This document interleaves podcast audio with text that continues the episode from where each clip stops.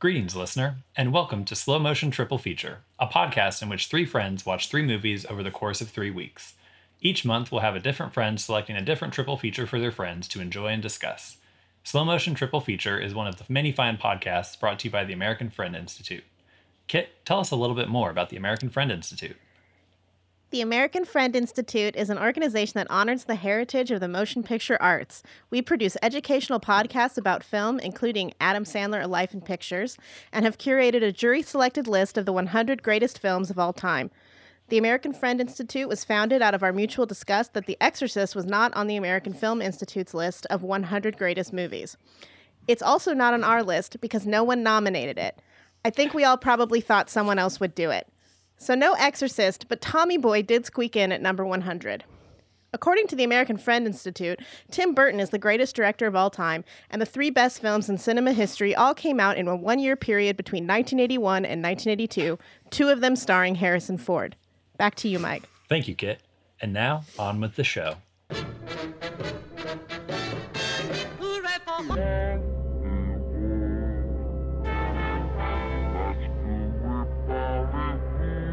Good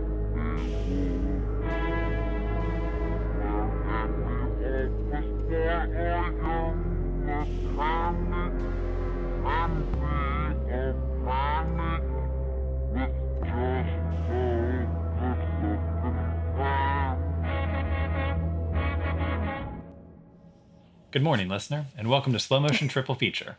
I'm your host, Mike Keller, and today I'm joined by my good friends, Kit and Andrew. How are y'all Hi, doing Mike. today? Hello. Good. Hey. Um, so tonight we arrive at the second film in Kit's long-haired Tom Cruise triple feature, which is Interview with the Vampire. the film was directed by Neil Jordan, written by Anne Rice, based on her novel, and stars Tom Cruise, Brad Pitt, Kirsten Dunst, Christian Slater, Antonio Banderas, and Stephen Rea. I think Ray, Ria, Ray, something. Anyways, It's Ray. Okay, Ray. Uh, Interview with the Vampire came out almost exactly 25 years ago on November 11th, 1994, a chilly moonlit night, much like tonight. It was a very popular film, eventually grossing more than $220 million on a $60 million budget. It earned two Oscar nominations, one for Best Art Direction slash Set Direction, and one for Best Original Score, as well as two Golden for Globe- makeup. Yeah, well, but Okay. so it got two Golden Globe nominations, uh, one for score and one for Kirsten Dunst as Best Supporting Actress. And then at the BAFTA Awards, uh, it did. Uh, it was nominated for Best Costume Design and Best Makeup and Hair, and it actually won Best Cinematography and Best Production Design. Awesome. So- Was there no Yeah. special effects categories like at this time? Because to me, it seems like the special effects and the makeup are unclockable to this day. And there is CG in this movie. I don't know where, but I it- do. Where is it in the fire? Uh, so there's like um the hair, I think. No, no, not the hair. The uh the statue, the statue's eyes Okay. opening and closing. Um, I I thought that might be a real person, though. It looked real to me. I don't think so. I I, I get you, but I, I don't think so. It was very it's very subtle. It, it may have been um. It may have been like compositing some eyes in, like it might not have been CG. Um, but I think, I think that the uh, when Kirsten Dunst and her f- fake mom get uh burned by the sun, I think. Oh, like when the skin's kind of peeling away. Yeah, I think like the ash, those the ash, and then you see the skeleton underneath. No. like I think. Mm, no, I believe that that's real because I read something about what's the guy who did it? I forget his name. Winston. Winston. but the entire the en- the entirety of it, even the skeleton under- underneath. What was it? Who's who did it, Mike?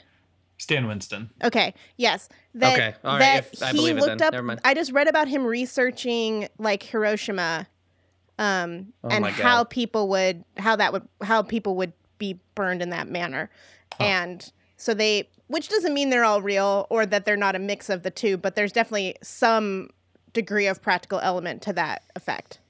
Wow. Yeah. Okay. I noticed like That's little incredible. touches of CGI, but uh, it seemed like the practical effects were really good in this, which kind of surprised me. Definitely. I thought it was going to be more of like a kind of uh, romance focused movie, but there was definitely some good monster Nice stuff in gore. Yeah. Yeah.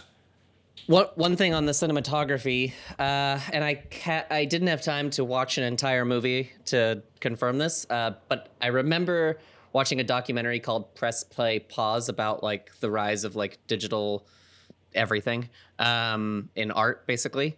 And uh, there was it, it it kind of explores both sides of that. And there's a section on color grading. And I remember the cinematographer for Interview with the Vampire talking about how like he didn't believe in like basically like like computer color grading and he just believed in capturing everything in camera so like that like so e- even even at the time when they're using like chemical baths like his whole philosophy was just to capture it all in camera. So just just fyi like there's not a lot of like post treatment even in a practical sense going on with that footage. That's Awesome. like yeah it's fucking it's fucking awesome. Uh so anyway.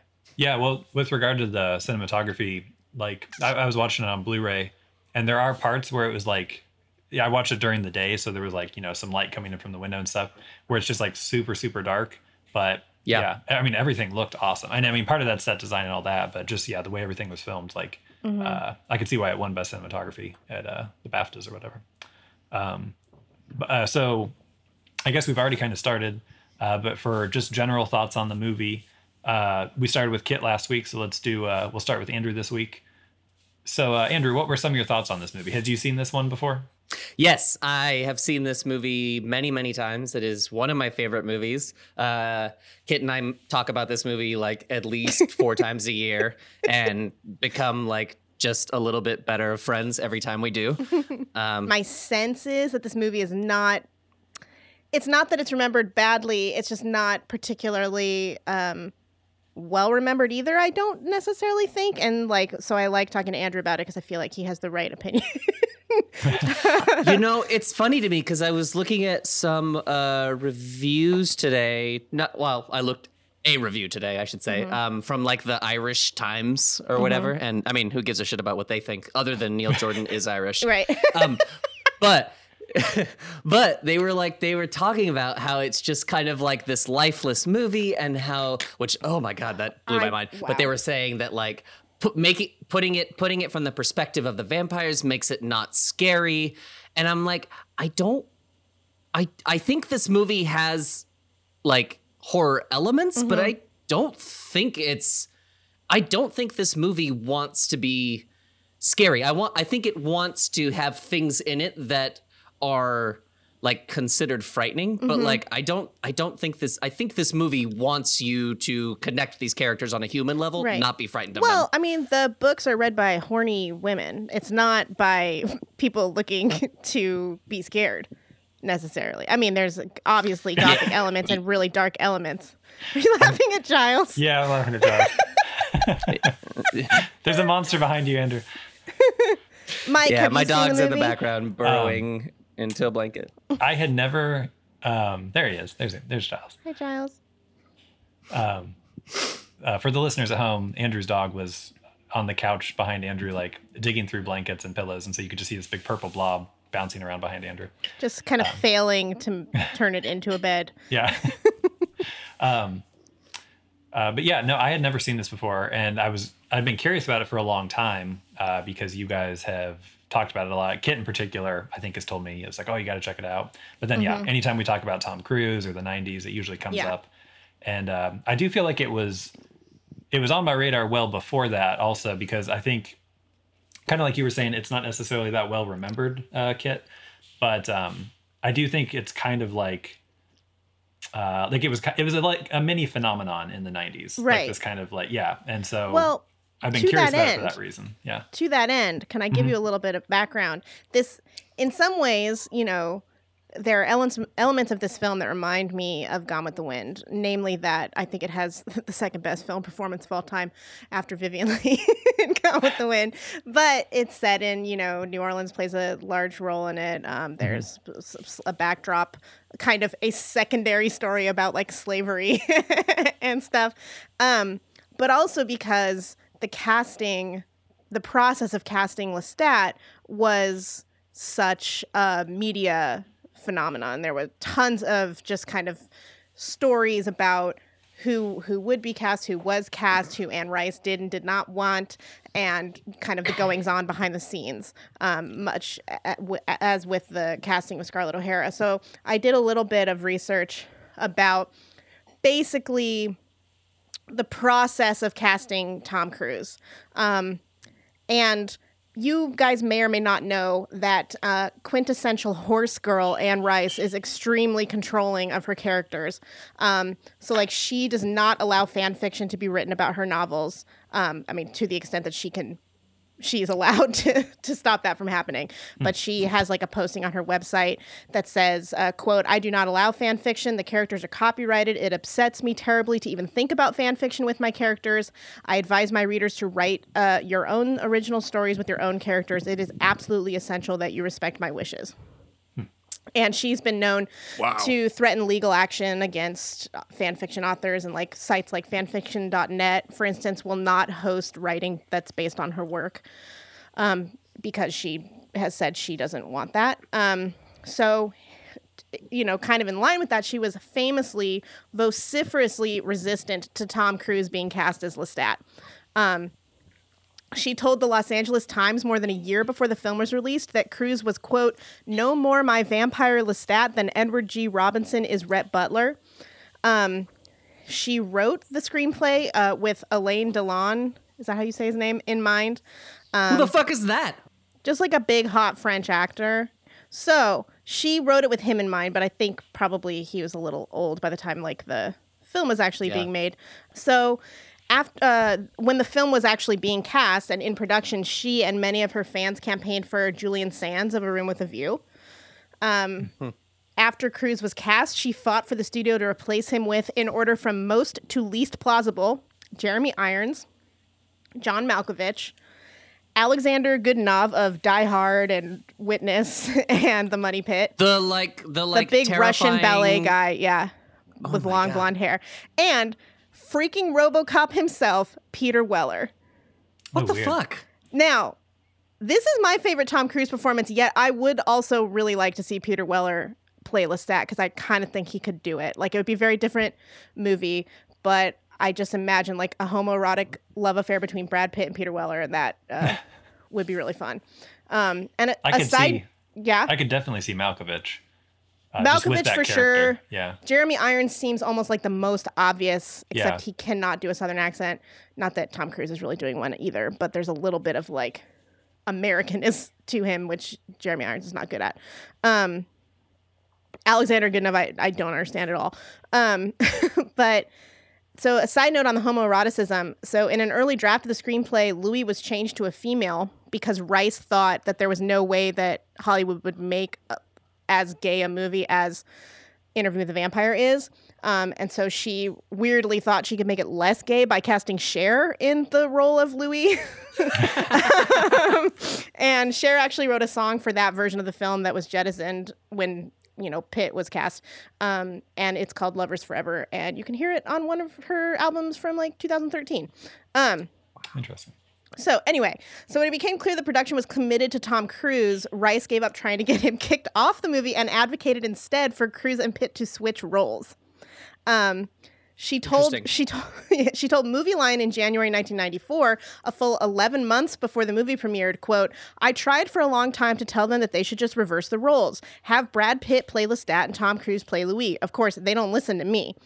In that same Movieline interview, she said, quote, the Tom Cruise casting is just so bizarre. It's almost impossible to imagine how it's going to work. And it's really almost impossible to imagine how Neil, David, and Tom could have come up with it. I have one question. Does Tom Cruise have any idea what he's getting into? I'm not sure he does. I'm not sure he's read any of the books other than the first one. And his comments on TV that he wanted to do something scary and he loved creature features as a kid, well, that didn't make me feel any better. I do think Tom Cruise is a fine actor, but you have to know what you can do and what you can't do. Um, so she was really out there rooting against Wow. Tom Cruise while the production was happening. Um, So- so, Real quick to, to jump in or to interrupt. right. Uh, like what I, I didn't get a chance to brush up before we started. What were like the handful of films that maybe he had just been in before production would have started on this? In 1994, right? 94. yeah, Mm-hmm. this is this is ninety four. So like because because Top Gun was like late eighties. like The Firm, The and, like, okay. A few good what? men. A Few Good Men, Days of Thunder was a couple years before this. So all all pretty macho kind of roles, maybe. Yeah, well, I mean, if you're going back to like less than 10 years, that's like uh, uh, the plain one. Um, Top Gun. Well, The- Top, Top- Gun was 1986. Right, but still, I'm just saying it's like he Yeah. was and Yeah, Rain yeah, yeah. Rain Man. Um, he was But Top Gun is also very homoerotic. So Yeah. he was riding very high, though. I think. Yeah. Although I guess I Um, just I, I I mean more. I was curious because I think I can kind of see her point Oh yeah, that if those were the roles he had had, but obviously he's he kills it in this. But, right. He definitely he definitely already had his. I mean, I don't. I think he his reputation was as like a heartthrob and kind of an actiony sort of like military kind of guy. Um, not a gay vampire. Um, so, however, so once Anne Rice actually saw Cruise's performance, she was thrilled and has spent the better part of 25 years making up for how badly she misjudged him. so she wrote to her fan club shortly bef- shortly after the film debuted. Um, quote from the moment he appeared tom was lestat for me he has the immense physical and moral presence he was defiant and yet never without conscience. He was beautiful beyond description, yet compelled to do cruel things. The sheer beauty of Tom was dazzling, but the polish of his acting, his flawless plunge into the Lestat persona, his ability to speak rather than bold, his ability to speak rather boldly poetic lines and speak them with seeming ease and conviction, so fucking true, were exhilarating and uplifting. The guy is great. That Tom did make Lestat work was something I could not see in a crystal ball, but it's to his credit that he proved me wrong. And then Yep.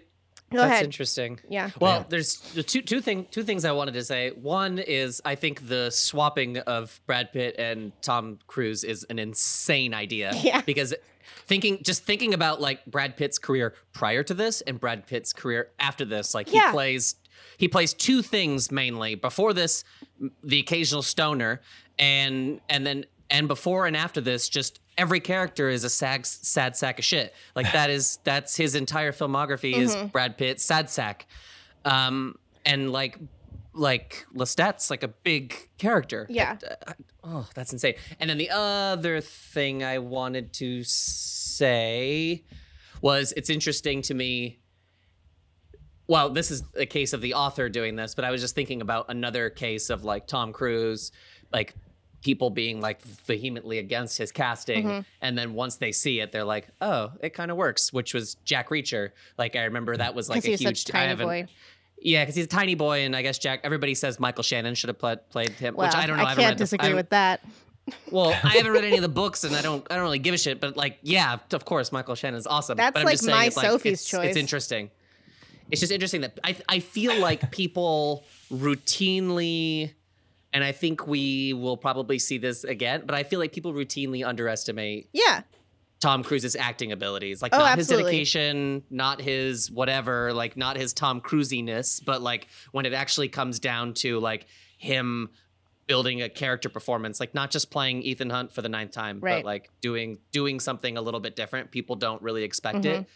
And I feel like he always Mm-hmm. Yeah. delivers. Well, and she goes on, she went on in that same newsletter to list her favorite moments of Tom as Lestat, and it basically is a breakdown of every scene that he's in. So there's a couple of highlights. She says Tom's bedside seduction of the dying Louis, in which he offers Louis the dark gift. Once again, Tom gave Lestat the virility and the androgyny that made both him and the offer irresistible. He was near blinding. I would have accepted the dark gift from him then and there. Only an actor, only an actor with complete confidence and conviction could have done that scene or any of the others. And then she says, which I w- was not even remembering what scene she's talking about here until I watched the movie tonight, and it's a very blink and you'll miss it kind of moment. But Tom riding his horse through the slave's fire and then turning the horse around so that he could face the suspicious mortals. That was on a par with Errol Flynn and Rudy Valentino. It was on a par with the opera greats who have played Mephistopheles. Only a genuine star can make a moment like that, and I'm as confused as to why, just as much as anyone in Hollywood. Let's close this one out with one word grand. No, I can't stop talking about it. if I had to settle for one picture in this film, it would be that shot of Lestat on horseback looking back at the suspicious mortals. Wow. That's so Yeah. funny. how much how, how much fun was it for you to read every line that she wrote about Oh my Tom god, Cruise. there's more. There's it is if you're like a Tom Cruise fan, this is like pornography. Um, especially since she initially was like doubting him, and she actually went on to champion his interpretation of Lestat over, say, like David Geffen's, who produced the movie. And she in the Mm-hmm. same newsletter, she says, "I'm puzzled by what seems to be a discrepancy between the way Tom played Lestat and the way my hero, producer David Geffen, and others have described Lestat as a character. Did Tom on his own make this role a little bigger, brighter, and more complex than anyone else realized it could be? I don't know. David Geff- Geffen called Lestat nasty, and when he was when he was interviewed by Barbara Walters, nasty. I don't get it. And as recently as 2014, um, at a live event, she said that the mystery of Tom Cruise, basically what we've been saying, the mystery of Tom Cruise is that he's actually a much better actor than people give him credit for. And he's very conscientious about what he does, and he really got Lestat and brought that star power that he has to my hero. And when I saw the movie, I was just knocked out by what he did. I felt I was watching my character up there. And then she also said that Brad Pitt was successful, which I don't agree. But it was because he hated the movie and hated everybody and didn't want to do it, as we hear. But that translated as Louise' melancholy and angst about being a vampire. And actually, Brad Pitt has uh, confirmed that as recently as 2017. He told Entertainment Weekly that he basically got overshadowed by Tom Cruise. For fucking sure. Like he said, the he uh, there's the Lestat character, and he uh, in the movie they took the sensational aspects of Lestat and made that the pulse of the film, and those things are very enjoyable and very good. But for me, there was nothing to do. You just sit and watch, and I just think, oh, boo fucking who, Brad Pitt. I've never read any of the Anne Rice books, but I know that Lestat is the most important character in all of them. The, Lestat's like the only is the character that carries through all of them, right? Yeah, okay, yeah. Like the Vampire Chronicles are about Lestat, Lestat, not right. not Louis. Right. Okay. Oh man, and yeah, Brad Pitt. I mean, uh, that is one thing that I definitely came away with on this on this recent viewing was just what you know, like looking at it more closely is like Brad Pitt is just he's so kind of boring in this movie. Yeah. I mean, he's fine, but like there is definitely a sense that when Lestat exits the movie for like a solid 45 minutes, An hour. the air, an hour, Jesus. And then the air just kind of gets sucked out of the movie. yeah, And then and then I, and it and like there's stuff in there that's cool. I mean, like like Antonio's fine and Stephen Rea is kind of kooky and fun to watch. Mm-hmm. Um, but it's it, the the movie gets for me the movie gets like really really good again when Louis run like f- finds Lestat living Yeah. in like that like uh derelict house and like that's like I love seeing that other side of because at that point like Lestat's been like living off rats or whatever and is just like very Mhm. weak and uh and he's afraid of Louis. Yeah, when he Um, scoots the so, like, chair like, away. totally after like Oh, barely being able to like he's so creaky and old and then he just like skits away from Brad Pitt. It's so I love cool. that. And then even like when he's like when Brad Pitt's like kind of like crossing uh like crossing the the frame or whatever Mhm. and then you just see like you just see like His- Tom is just like slowly he's rotating Yeah. the chair with his I love it. It's yeah, great. Yeah. I thought it was whenever I watch this it kind of I like Brad Pitt. I think Yeah. he does I think he's at his best in this movie like the couple of scenes where he gets to be kind of happy or energized in some way. Like when he's just hanging out with Kirsten Dunst and asking her if she wants to free the birds, like, and he has a little bit of like pep in his step of some kind.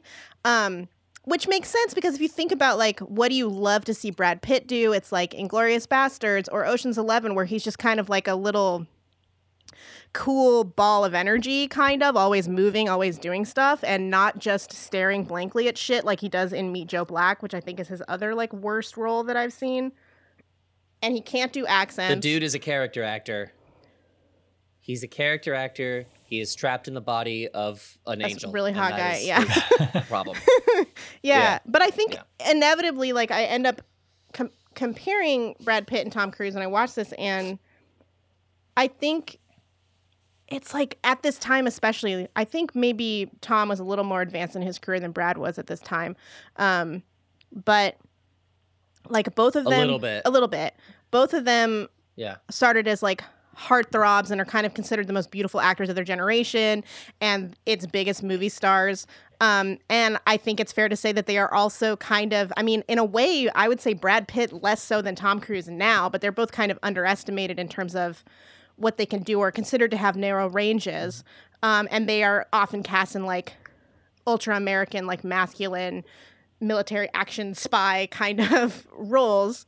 Um, Yep. But I think both want, like, both are think of themselves as real actors and they want to like play kind of broader types and things like that. But it's really, it's like, I think this is Tom Cruise's best role, and it absolutely proves that if he weren't so beautiful and such a great action star, he would just be like a character actor. But Brad Pitt doesn't pull it off at all. Like they're trying to do the exact same thing, not the same character, but the same kind of thing relative to their careers. And I think Brad Pitt is quite bad in this. Like he he doesn't ruin the movie, but he No. does his best to ruin it. And like Cruise is just like, and I honestly like it makes me appreciate Cruise more that to know that the person he was acting with in most of his scenes was this version of Brad Pitt, who sucks and gives you nothing to work with, and it seems barely un barely able to like say the lines he's been given. There's a really good scene. Oh, okay. Every scene, like the movie gets even better. I think when Kirsten Dunst enters. Oh, for And, um, sure. and and it's like the scenes specific. I mean, it it brings up Brad, but whenever the three of them are in a scene together, um, I feel like Brad kind of starts to drop off. Like uh, there there was a scene. I can't remember which scene it was exactly. I bet I know. There's a scene where like Les, where Lestat and, and Kirsten Dunst's character are basically like sparring, um, Mhm. and um, and I just noticed in the edit, like, because you know they shot coverage of all three of Right. those motherfuckers, like.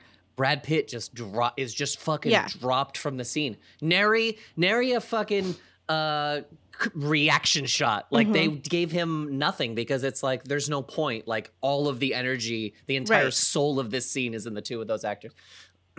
Well, and they give like, like, Brad, like Brad. Louis is supposed to be the character who is like long suffering and which is, I mean, admittedly not as fun a character to play as Tom Cruise gets to play for sure. But even though that's like Louis' whole deal, I get a sense of Lestat's long suffering so much more throughout the course of the film and those scenes where he's scared that Louis is going to leave him and he's trying to manipulate them not to, or when he thinks that Kirsten Dunst and he have made up right before she's about to kill him. And you get a sense of how, like, the only thing he's afraid of is being left alone forever. And, like, I don't know what the fuck is bothering Yes. Brad Pitt, really. And I just think, like, Brad Pitt can't play, like, inner torment unless it's of the, like, 50s dad variety, but not of the, like, immortal creature, you know, kind of way.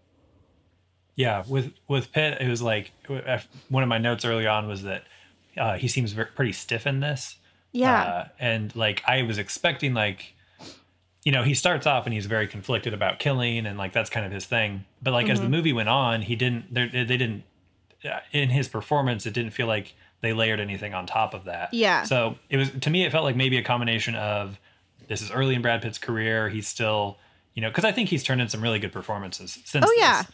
But I also I thought it was a combination of he's kind of a rookie and like there wasn't necessarily as much for his character or his character wasn't going to be the one that stole the show anyways like this was in terms of just maybe how it was even written Right. you know before For tom sure. cruise even enters the picture uh, but i do i agree kind of with what you guys are saying like Well, it's like yeah I don't I don't want to see Robert Redford play a vampire either. Like there's or Paul Newman for that matter. like there's people who are like great actors who don't ever play these kind of like fantasy characters or like many like villainous characters. They're always kind of the same sort of hero and they're fantastic at it. And that's fine. Um but in terms of I- just, I, I guess they cast. See, the thing is, like, I guess they cast him because obviously he was super hot at this time and considered one of the most beautiful men alive, which makes sense for playing a vampire. But it's weird because I don't think he looks very good in this. I think, like, Tom looks amazing, even though he's been, like, turned blonde, which is always, like, a dicey proposition. But Brad looks Yeah. like Minecraft Fiona Apple is what I wrote because he's got that like square head and he just looks like the criminal video, like with his super pale and like crazy eyes. Like, yeah, I he does not look sexy in this, but like Tom Cruise does, I think. Hang on. When did Legends of the Fall come out? Because I feel like Right after this, came- I think. Okay, after this. I this. could be Never wrong. mind. I was, gonna s- thinking 95. Okay, what about a river runs through it? Let me see. Legends of the Fall. Legends of the Fall is also 94. Okay, river runs through it is is ninety two. Oh, no. I just I feel 95. January 95 is Legends of the Fall, at least for theatrical. okay. I just feel like I totally one hundred percent understand the thinking behind like Brad Pitt, like performance and and the way he looks, like. But I, I, I just, I just don't think it. It just, it just was so overshadowed that it just, it just kind of fell But apart. he- like he, he needed to. I think his makeup looks is it's it's not that he couldn't look beautiful in this, but the makeup it's like there's something about the way the makeup sits on his skin and his hair color. It just he doesn't look real and not in like an ethereal he's a vampire kind of way because like Brad Pitt doesn't look like a or sorry, Tom Cruise doesn't look like a normal human either, but he he manages to like emote through his contacts more so than like Brad Pitt does. Is that Brad? Is that Brad Pitt's real hair? Kit? He had it looks- it looks he, he had long hair at this lot- time. It looks a lot more real than Tom Cruise's. He had he had long hair at this time. I would still Okay. guess that it's a wig though, because the hairline looks weird and poofy. But I don't know why they would do. I don't know. I think, however, I think Tom Cruise's wig is really good. It's very. I mean, turning a guy with dark brown hair blonde is always going to look not real. Yeah. Um, Yeah. But I think he, he looks great. yeah, no, I, I would I would agree. I think uh, I, I really I didn't think that much of it. That's not something I usually notice in movies. Is like you know, you always talk about like wigs and things like that. and like I unless it's really bad, I'm not going to notice. Uh, but at no point was I thinking like, oh, Tom Cruise is wearing a wig. I did think that the blonde hair kind of lent itself to he's a vampire. You know, like it kind of is like a. Uh, I mean, you know, a lot of vampires would have dark hair and kind of have that look to them, but just like it kind of looked like the color had been drained out of him, like Yeah. you know, in that sense. Um, well, he yeah, definitely and- looked more foppish too. Like he's a Yeah. Dandy. Well, yeah, and I guess maybe it also, you know, because he was an older character than Brad Yeah. Pitt, or you know, his his character was however many, I don't know, a century or two older than Mm-hmm. uh, Brad Pitt. But uh, so yeah, more of that time. But no, I didn't think too much about that. I thought all the costumes in the movie uh, were pretty cool. Like, and I liked Mm-hmm. how as they would change, Yes. like time, uh, you know, they would change eras or they would change different locations. Um, I thought that was kind of fun to keep up with, and uh, I really, honestly, I could have stayed in New Orleans for the entirety of this film. Me Uh, too. like, yeah, which I guess Yep. mostly we are there, but I just mean like that uh that first era. I don't know what is this. po- Is this? I guess before the Civil War. 1790s. Okay. Okay. Yeah. Um, but yeah, I just thought that all looked so cool, and um, Yeah. like when they would go into town to like find some victims or something, it's like, oh, this is this is neat.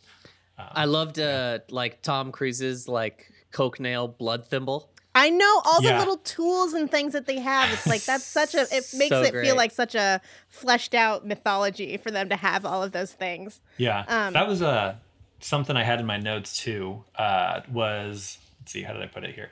Um, I was curious. I, I guess maybe this is something you you might have read about Kit, or just how Anne Rice came up with like her vampire lore, because like like crucifixes didn't bother them, coffins Right. were necessary, fire killed them.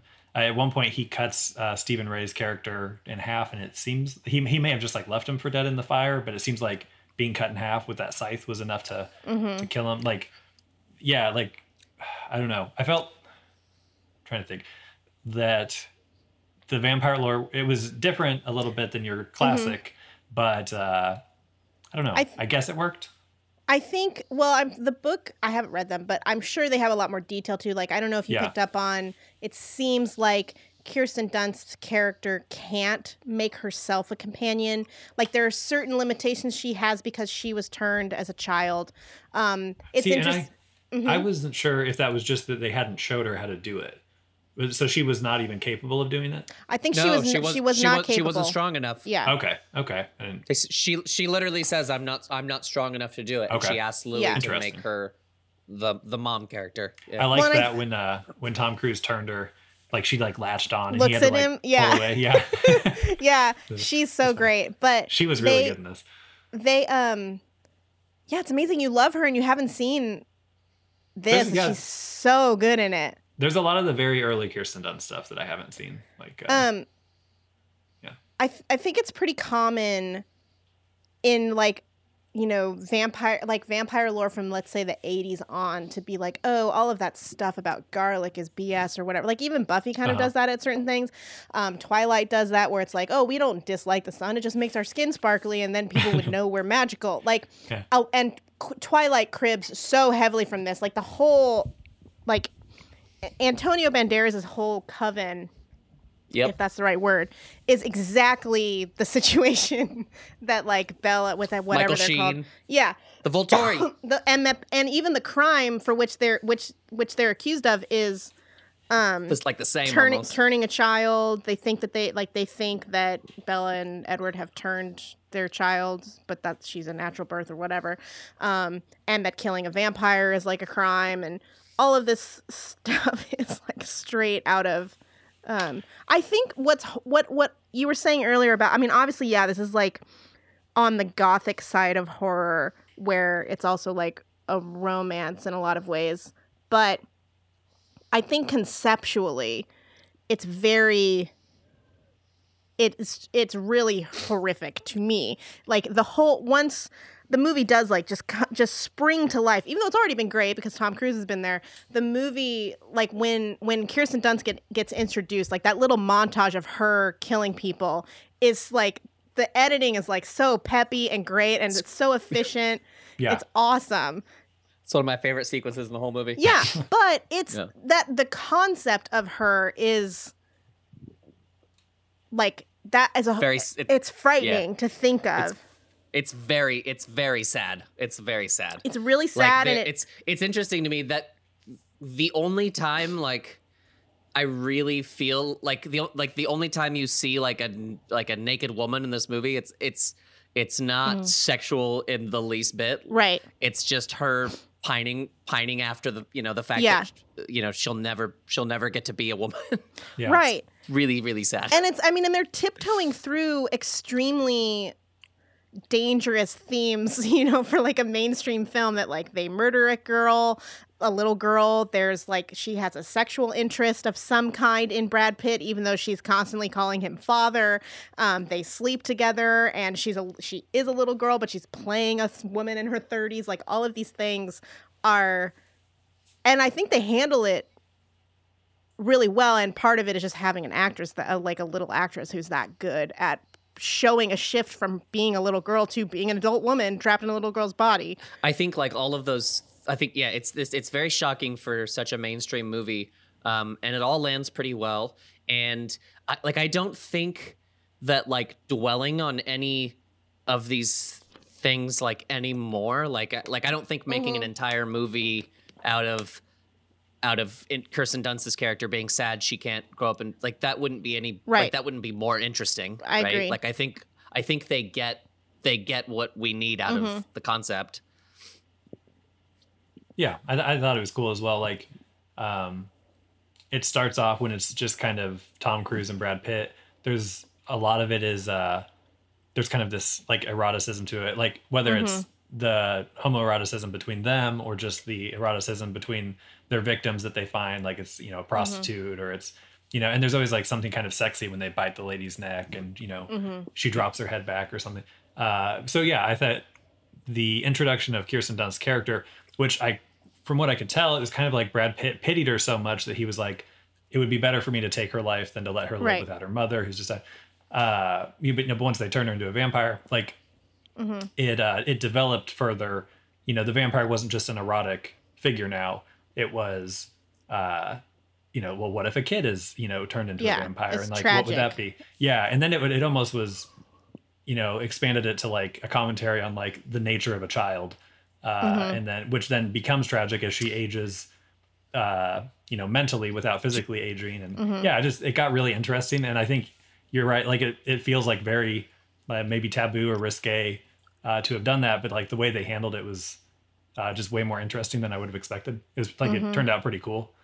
I mean, Mm-hmm. Yeah. it turned out turned out bad for her, but you know, Right. Well, those are my favorite. The movies that scare me the most are not like the goriest, but the ones with an idea in them that then I can't stop thinking about. And Kirsten Dunst is like one of those yeah, things to me that is Well- just. And again, like how complex it. Go ahead. yeah. Well, and even the thing where Tom Cruise or Lestat says, uh, uh, uh, "God kills indiscriminately, indiscriminately, and so shall we." Um, Mm-hmm. Like as I'm watching this, I'm thinking like that might be the most moral way to do this. Like, like if you're a vampire and it's necessary Right. that you kill to live, Mm-hmm. uh, then like just randomly doing it might be Right. better than you know stalking a victim or choosing them on some other criteria. Right. Uh, well, and I think I think Brad Pitt or uh, uh, Lestat like justifiably, even though there's like you say, there's like an element of Brad Pitt or Louis is killing uh, Kirsten Dunst to kind of save her from a worse fate. But then when Lestat shows up, he's basically like, "So all of this time, you're you refuse to kill, right. you know, a whole Yeah. rich people who are adults, but you."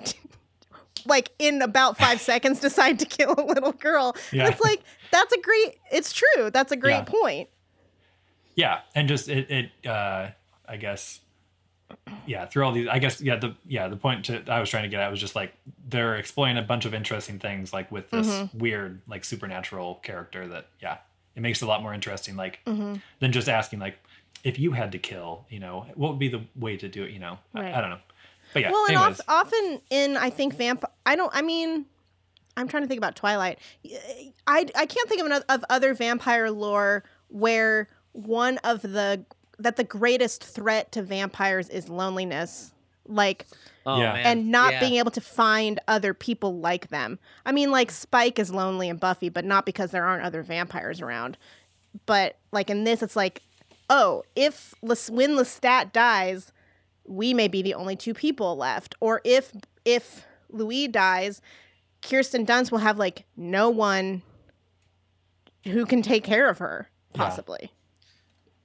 yeah, that was really cool. One thing I didn't one thing I didn't understand was um because it seems that like both Lestat and then and then Armand are both they're both drawn to Louis because he like has some sort of like lingering humanity and like regret and all he talks about his regret and all that um but I I don't I don't understand w- was there anything like that happened that is supposed to like establish an understanding for how he's why he's different? Like why Armand Armand explains it, but for Armand, I kind of think it's the fact that he's surrounded by like idiot vampires and then you know, and he can't find others who are on his level and then Brad Pitt comes in and he's not only clearly different from these other idiots, but like like Armand explains in a way that doesn't f- I don't fully buy um that he can help Armand survive f- longer because he is from a later time period and he knows how to be a vampire in modern times. Um more so than Armand does. I think that was the point he was making when he was saying you're a man of your age sort of. interesting Hmm.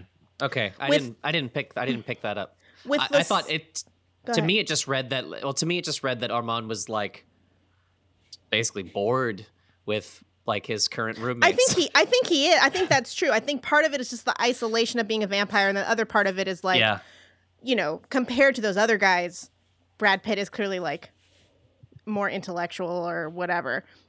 For and sure. and younger. But I think for Lestat, I kind of think all you need to know is that Louis is really pretty and and Lestat is bisexual. like I do think that's a huge part of it is that is that Louis is so beautiful. That's why Lestat wa- and I mean if you see the way like Lestat lives that he, everything he surrounds himself with beauty, he dresses like, you know, a fop. Um that's very important to him. To like I think like I think Lestat and Louis are equally bummed out about their fate. And I mean, you Lestat says repeat, you know, every time he or a lot of times when he kills someone, he says, I'll give you the choice that I never had, which, you know, makes it sound as if he's like, this was a, I'm a victim. You know, this is, I'm I, not entirely pleased that, the, that this has happened to me. But the difference between them is that Louis is going to spend the next several centuries being sad about that, and he's sort of proud to to continue to be sad about that. And Lestat is saying, "I'm going to accept what I am and try to make the best of it." And part of that is seeing a hot man and making him my friend forever. I, am curious about the choice to like make it such a like like home like a homosexual story. Like I don't I don't because women like that. Like it's true. Okay, cool. Yeah, no, I know. All right, got it. Oh no, I, I think I believe that you. was one of my uh, first uh, okay. notes was that this must have been like catnip for women in the mid '90s. Like you got Tom Cruise, you got Brad Pitt. They're sucking mm-hmm. on each other's necks. They're all yeah. dressed up. I think the best acting that Brad Pitt I does can't... is when he's first sucked on by Tom and they're rising into the air, and he's like sort of orgasming. I'm like, I'm yeah, all right. I get you. I understand what's happening here. but that's that's that's also crazy to me though because like um like this movie also is like it has violence and action and it's it's just straight it's it doesn't seem to be marketed to like men at all but I know I'm not making any grand point. Mm-hmm. I just think it's interesting that this movie got made at all. Is what I'm saying. Well, well for yeah. sixty million dollars, I mean, they spent a yeah, I mean, they put a, a good lot. chunk of change into this. Yeah. Mm-hmm. 10, yeah. 10 million of that went to Cruise. nice. It doesn't. It doesn't feel like a like something that would be very easy to market. Is all. I think the books were maybe, so popular. But maybe the book was such a huge draw. Mm-hmm. Yeah, yeah. Okay. Her books are were, her sense. books were so popular. It was very much like Twilight, where like Twilight doesn't have to bother to appeal to men. Like nobody, it doesn't matter. You know, girls will buy the tickets. And I do think they were probably hoping. I mean, you look at the casting of Brad, like casting Julian Sands, for instance, not just because he's less of a star, obviously, than like than Tom Cruise, but he's much less known to men than he is to women. I think maybe by casting Tom Cruise and Brad Pitt, that was sort of their chance to appeal to a male audience. Um, Makes sense. At least equally to a male audience, because men want to, you know, fuck Brad Pitt and Tom Cruise also, whether they acknowledge it or not. Like you said, Top Gun is one of the gayest movies of all time. it's also weird to me. I mean, I guess maybe this is less true this is less true now, but like I are, are more true now. But like I, I it's weird because I don't really think of like Tom Cruise as like a sexual being, but maybe that's just like the last twenty years of his career. Um, so maybe he was more of a sex symbol, but it's like I don't. I, I don't think of him in like a sexual. I like think he, when he was with Nicole Kidman, like up until the point he divorced Nicole Kidman, I think he was considered. Okay. I mean, my mom is in love with Tom Cruise still, yeah, as far was, as I know. My my maybe not my very first introduction, but like some of the first things I remember about Tom Cruise as a celebrity. Uh, I used to watch the Rosie O'Donnell show like after school every day when oh, I was a oh, kid. I know what and I know what you're talking about. She was like, you know, she had like the biggest that. crush on him, and uh, I actually just watched uh, probably a month or two ago. Well, maybe I don't know, a couple months ago. My Tommy. The, yeah, yeah. Well, she had him on the show. I mm-hmm. can't remember if I shared this with you guys or, or, you know, it was on YouTube. I watched it recently. Yeah, and so like you know, it's it's actually it's pretty awkward to watch, but he just mm-hmm. he's like the coolest, like sweetest guy on there. Uh, mm-hmm. but yeah, and like that's like as far as like you know, I was fairly young, and as far as like Tom Cruise the celebrity, I think that might have even been before I was aware of something like Top Gun or mm-hmm. uh, you know. Was, so yeah, I I, yeah. I, have always thought of him as like a huge sex symbol and like that women are mm-hmm. you know crazy about him and stuff. But uh, weirdly, uh, yeah. one of my notes is that I feel like this film is the greatest evidence that exists for Tom Cruise not being gay. Because what closeted action star at the top of his game would do this movie if he was trying to hide the fact that he was gay? Yeah. And then hiding in plain yeah, sight. Well, maybe. Then I think the worst the the the best evidence that Tom Cruise is gay is that Rosie O'Donnell has a huge crush on him. oh, so does your mother. Yeah, but my mom's straight. I don't know. I'm just saying. I don't think Tom Cruise is gay. I just don't. I don't think Tom Cruise is interested in sex yeah, at all. I, yeah, I think it's if anything asexual. I think if Tom Cruise was going to try to bang something, it would mm-hmm. be it would be movies. Yeah. Not even joking. Oh, you're right. or like a plane. All right. Sure.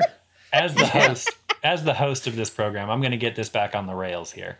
Um, I, I had a question that came up when I was watching the film that you reminded me of when you were talking about their relationship uh, between Pitt and Cruise. Uh, at the end of the film, I wasn't 100% clear on what had happened to Lestat. So was it just the I don't know, but at that point, you know, century and a half or whatever it had been of loneliness, or did it was it like being buried in a swamp and then like lit on Yes. fire and having drank like dead blood, like that weakened him so much that Yes. he he was okay. It, it, it weakened him. He remains immortal, but it weakens him to the point he's he's a lot like Voldemort actually. Like Okay. where he's not dead, but he can't get what he needs by himself to make Yeah. himself better. Um, what I thought you might ask, and what I want to know is, does Louis know that Lestat is going to kill Christian Slater, and does he help him do it, or did Lestat just like follow Louis? I think that's what happened. But there was no there was like that's that's one thing that kind of bothers me about the end of the movie. Um, like I'm happy that Lestat is not, you know, decrepit anymore, but I don't I don't understand how he got from his deathbed to f- you know, back in action baby. Um and it it feels so much more just like a like a kind of stinger, like just like a way to like end the movie on an exciting note. Because like like Brad Pitt literally just disappears from the movie, and that's it. So I I think they just like needed some sort of ending, like just a final moment. I think it's probably Yeah. what happens in the book. I love it. Well, I do too because I'm glad he's back. It's not but just I that don't- though. I like the ambiguity of it, but what I choose to believe is that Louis helped him. Like Yeah, I I, don't think I don't think so. either Lestat was so energized by just knowing that Louis was in town that he was able to like you know drag himself out of his chair and kill some rats and then get because like he I think one thing about Lestat is that he's a fucking survivor. Unlike like Louis, there's a part of him that's like he's conflicted obviously, but he would be happy to die. He wishes he could die. Whether he would Yeah. actually embrace it, I mean, he would if the chance was given, who knows. But Lestat don't want to die. like he Yeah. he will do what he has to do to survive. Um, I hadn't I hadn't thought about like I, I kind of like Andrew. I kind of just thought of it as like a stinger, like oh you know Lestat's back. Uh, Mm-hmm. but uh, I, I like that idea of Brad Pitt maybe revived Lestat by like I don't know maybe he was just kind of playing with Christian Slater. Mm-hmm. Or like throwing it out there, and the whole time the plan had been for uh, Tom Cruise to, you know, uh, come in and kill Christian Slater, and you know Mm-hmm. well, take the especially evidence there. especially once Christian Slater is like, "Turn me into a vampire, please." Right, that's a good Slater impression. Thank you. I think I think Lestat just doesn't want. I think he's I think he's following Louis, and I think that he just doesn't want the world to know that vampires exist. Because like Yeah. then the party's over, bro. oh, I don't think so. Cause I don't. Cause no one's gonna believe Christian Slater that a vampire exists I would. Just because it's Christian, if Slater. Yeah, of course. he's he's very charismatic. Uh, yeah, you know who was gonna play that role? Supposedly. Who? Huh. Oh, not Who? supposedly. River Phoenix, and then he died, and it's like there was Oh, yeah. something about the film Well- being dedicated to him. It's at the very end of the credits, I think. Yeah. That is that is insane to me because it's like like you could at that time you could Swatch- just swap, those them in two. and out. Yeah. Yes, Yeah. that's amazing. Another thing No. about the ending, Go ahead. That Guns N' Roses cover of uh, Yeah. "Sympathy for the Devil," that's terrible. Like I was laughing. I was Yeah. like, "Oh no!" This it makes me it's fit. terrible both because that is the most cliched possible song you could have at the end of that movie and that it's Guns N' Roses doing it. But do you know that that's the last thing that like the classic lineup of Guns N' Roses did together? Was that No. was that Oh, cover? and then they dissolved. I could kind of see why. It really. Yeah. It sounded like a like a high school band of like clean young gentleman wanted to just kind of let loose and cover "Sympathy for the Devil." I hate Like- I hate Sympathy for the Devil anyway, but it's so much worse in that version. See, I, yeah, I like I like the original, choice. like the the Stones version. I, it's just such a cliche. It's like you can't play that or um whatever the Vietnam one. Like give me give me shelter. Like you just can't put that in a movie anymore. oh yeah. Like like Well, I just mean in general, I like that song. sure, Not necessarily. It's, yes, it I think if I hadn't heard it so much and it weren't so played out, like I would like it more. I'm trying to, I was trying to think of like what. Maybe I'll make a playlist that is songs that they should have played at the end of Interview with the Vampire. That you last know, scene. it, chronologically this wouldn't work, but might I suggest uh, Celine Dion's "My Heart Will Go On"? Yeah, sure. it's better than Sympathy for the Devil. It would have been a. That'd Can be it a- be sang by Guns N' Roses though? no, I don't. Yeah, No. yeah. They all have to be by Guns N' Roses. Um, okay. One thing I one thing I Yeah. what I just wanted to say one more thing that one thing I I really like about Louis like I like that they don't make Louis just like a straight up like good guy who's like struggling with the fact that he has to kill people. Um like Louis is not like a good person. Like arguably he becomes a better person once he becomes a vampire. Like I mean they heavily suggested that he was like banging his slaves. Um and he was like an alcoholic or a drug addict or whatever. He just he seemed like a real piece of shit. Mhm. Um, Hmm. so and and I don't I don't necessarily think like that he becomes like a gr- like a great I don't know a good person while he's a vampire, but like I think No. I don't know I just I think that's Well- a much more interesting character than just like a good guy. Part of the reason that I think that if Louis wasn't actively helping Lestat, he at least was maybe aware that this was a possibility. Like once he runs into Lestat, that like, okay, I'm probably not going to shake this guy again. Um, is that it seemed like part of the point with the, his whole saga with Armand was that he should have he Lestat wasn't so bad, basically. Right. Like Yeah. there are worse assholes than than Lestat out there. Yeah. Yeah, the whole theater, the uh, the vampire theater. I can't remember what they called it, like Le Vampire Theater or something. I I don't know. don't remember. Um, that was pretty like, you know, like we said, it's not really a horror movie, uh, but that was pretty disturbing. Like, uh, it was, was very really disturbing. Very Yeah. Bram Yeah, scary. Stoker's Dracula to me. Like there was something at that time of just like these extremely theatrical like horror films. yeah. See, and I still haven't love- seen that one, but yeah, I'll, I- I'll I get- also- Damn, Mike. I know. I, I I love that scene too because like the girl that they kill in that scene, like it's it's just like watching it as a performance on a stage. Mm-hmm. Like I could definitely see being like an audience member and being like upset by it, but not, not being knowing. compelled. Like it's just, it, it's interesting. Like putting it, Yeah. putting it's ten feet in front of you, Yeah. but it's on a stage. Mm-hmm. Therefore, it's Yeah. not real, and I just have to sit here and watch it. I love that. I first watched this um, on the on a drive to California in our minivan, and we had like a portable DVD player. Um, and I was like, I think it might have been a time period where I was watching like scary movies and stuff, or a lot of vampire movies, and that scene, it- it really freaked me out. That part of the movie, Yeah. like just her her being like you know raped and killed and eaten like on stage, basically Yeah, like that I, I might i don't i don't know if i turned it off but i was like oh this is too much for me. Well, in that part and where i can't all like tell my mommy that i'm scared or watching Yeah. a movie with naked people in it in a minivan. Yeah. Uh, so that part where, uh, as they've killed her, or after uh, Armand has killed her, uh, or yeah, either way, where all the black robed Yeah. vampires like swarm in on her is so creepy. And uh, Yeah, I- and that that whole uh, Yeah. that part reminded me of uh, uh, uh, Titus, uh, the Julie Taymor film, where uh, Mm-hmm. Don, Dante Ferretti Yeah. also did the production design for that. But yeah, and it just yeah, which is also a creepy and strange film. well and ways. such a the the little choice that they made to make those robes kind of wet looking and shiny yeah, made them cool. made them so much more like bug like and creepy when they were attacking her it's Yeah. awesome Every time something's wet, I just don't trust it. No comment. um, let's see here. What else we got? So we've pretty much we've gone through the performances. Oh, another thing we haven't. Uh, I don't think we've mentioned about Tom Cruise's performance that I had in my notes.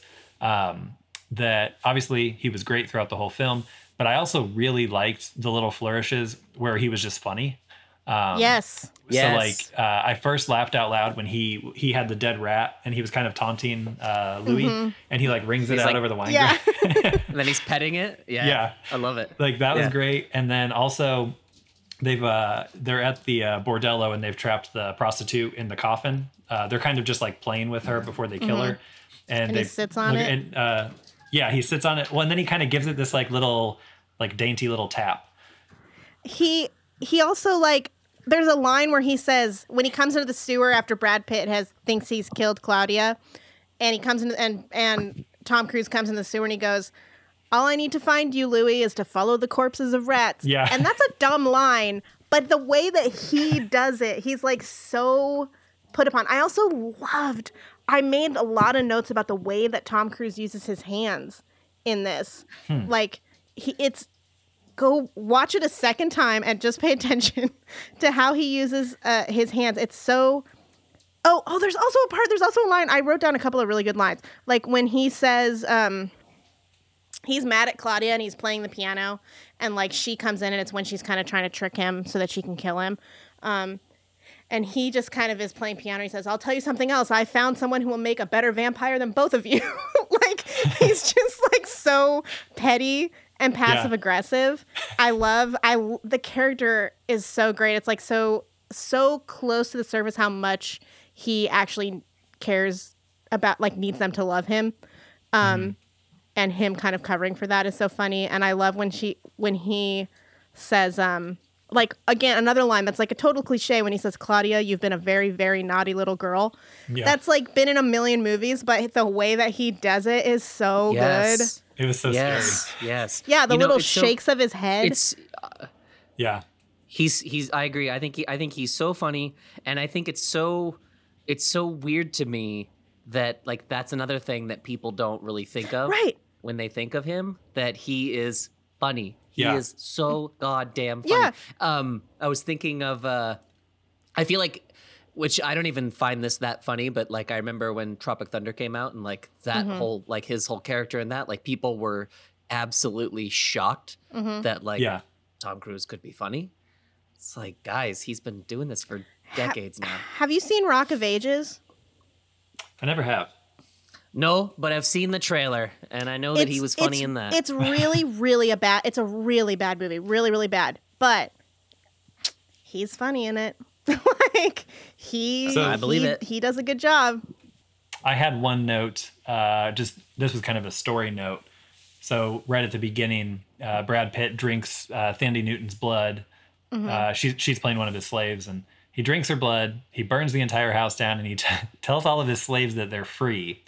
And literally, all I could think was uh, the slaves are going to have a really hard time explaining this Yeah. to like the locals.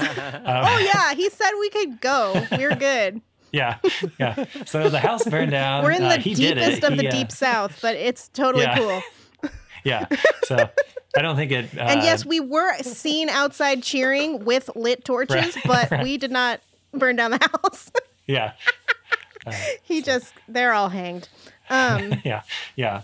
I also love that part. That's another great use of Tom Cruise's hands when he jumps through the window, and he's just like the way that? that? he when when when Louis stupid Louis goes and sets fire to the house, and then he like I don't know passes out or something or just I don't know what he's gonna do, but he like Louis falls down for unknown reasons, and then Tom Cruise jumps through the window. To Okay. like save his ass, Yeah. because apparently he's seen the house on fire, and he's just like, "God damn it, my, like you fucking idiot!" And but his, but I, what I like is that there's no real urgency to him getting Louis out of there because they're not, there's no threat to them. Like they're immortal, they're gonna be fine. So he just spends a little bit of time Right. being like annoyed that, that he's done this, and it's Yeah. so funny. And he does like this when he comes through the window, like he waves his arms in a really funny way, and he does the same thing when um when he yells Brad Pitt wants answers or whatever, and so Lestat is like, he screams and like, like spit comes out of his mouth when he's doing this, and he just says like, uh, "Why, why should I have answers? Do you have them?" And he like stands and screams and like hits the table and everything, and then the next line he does is like, "Can why don't you?" Come to Paris with me, or no, come to New Orleans with me. And he like puts his hands to his forehead and just like so perfectly expresses like he's talking to his wife or something, and he's trying to like to like get her to do something and like turn on a dime to be like very like like get all of his immense frustration out of his system so he can just get her to get Louis to do what he wants. um, and it's so I love the elements of this. Like even when it never had struck me before, honestly, but watching tonight when he's when he's explaining to Claudia that like that Louis and I are your fathers, like what a weird situation that is. Like My two dads. yeah, like these two men are and even that she keeps saying like you're my mother, you're my father, like of, you know, of both of them. I love all the parts of the movie where like Tom like Tom Cruise is like a, a husband or a wife, a spouse of some kind, like trying to accomplish something, and he just has this like dead weight that he's like dragging behind him, like like is making everything more difficult for him, and he's trying. He can't just be a dick, as much of a dick to Louis as he is to other people because he, you know, has to live with Louis basically. so Yeah. it's like I love that shit, and he does such a great job. There's, oh, it's so good. He's so funny. I mean, everything, there's nothing that he does really that's not funny. Like, the character is a funny character. I mean, it's a For dark sure. character It- as well. Right. Even, but even when he's being scary, Yeah. like, he's being scary in a very campy, Yeah. like saying you've been a very naughty little girl or like playing the piano while he talks about having to suck an alligator's blood, like Right. all that shit is like, it's so. It's well written too. Like, good job to Anne Rice. It's she Yeah. made a great character, but he also like performed the shit out of it, and even according to her, brought things to it that she couldn't even imagine. Mm-hmm. It's crazy that we went from this to Stuart Townsend. Did he play Lestat? yeah, and Queen of the Damned. Ugh, God. So in, in Queen of the Damned, uh, they don't really. I don't even think they reference Interview with the Vampire, but basically Lestat has been. This, this is you're gonna love this. Lestat has been like asleep, like he's been hibernating for like centuries. Um, and the thing that woke him up is alternative rock. Oh God.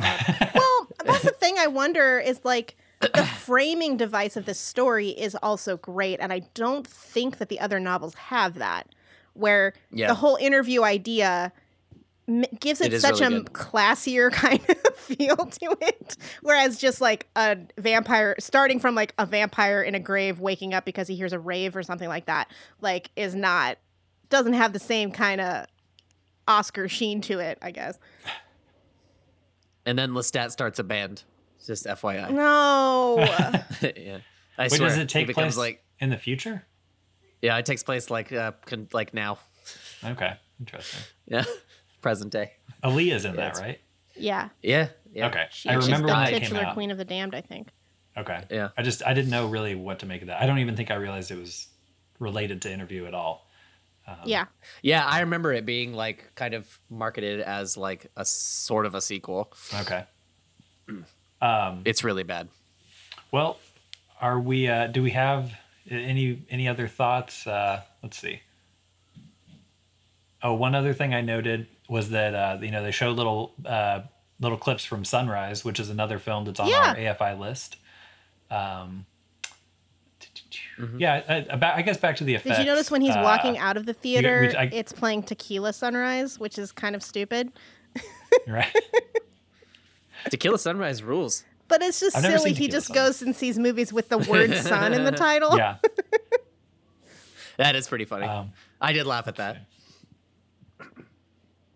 Yeah, I think that was the extent of my notes. Um, Andrew or Kit, Mm-hmm. did you have uh, uh, any other things that we haven't touched on yet that you wanted to discuss, or things that you noticed or Um, enjoyed or didn't like? Just that the the part where his blood's like draining out of his neck and he's kind of like becoming a husk of a man was so that looked so amazing. with uh, Tom Cruise. Yeah, and it is like an oh, animatic or something yes, part of it. Yes, yes. That see that I thought was was some sort of CG too, like because it it was clearly him, and then like like his eyes go white and like his skin becomes like a hard and blue almost. But yeah, that was really that was very. Fr- I found that to be very frightening. But I think it's an animatronic at some point. I think it shifts to. Okay, Yeah, that's what- incredible. That, that's incredible. What part was this? I do remember thinking at one point they had an animatronic Tom Cruise. This is This is when she uh when she cuts his throat. Okay, like after yeah. he drinks the dead blood and then he's like choking and she comes up behind him and cuts his throat and there's just like a pool of Oh, blood yeah. and he's just If like, kind of choking. that if was you really cool. Google It's if you incredible. Google like Tom interview with the vampire animatronic, you can see like Stan Winston's studio with the different like progression of faces Oh, cool. that damn. Are Damn. used. Damn, damn. That And dude is ugh, he he is missed. It should have it really should have won something. It's so it's such a God, it's a it's I love how I like how restrained the progression is. Like his skin doesn't melt off or anything. For it sure. just gets tighter to his face. You see Uh-uh. more of his fangs. It's really scary.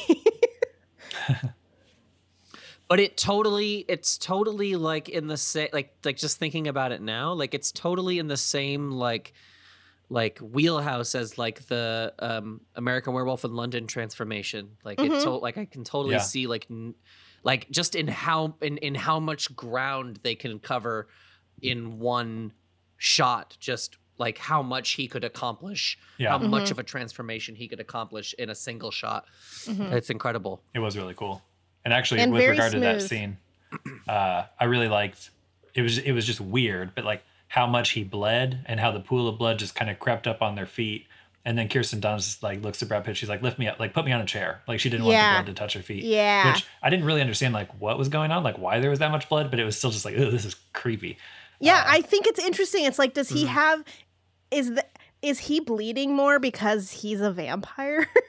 I, d- yeah, Like, I had no idea, he- but I I, mean, I would maybe, yeah, he was. It's- just drinking all that whatever the all blood or, reason. you know. it's Yeah. amazing. Yeah. Also, I found one of the heads that has sold at auction how much for seventeen hundred dollars.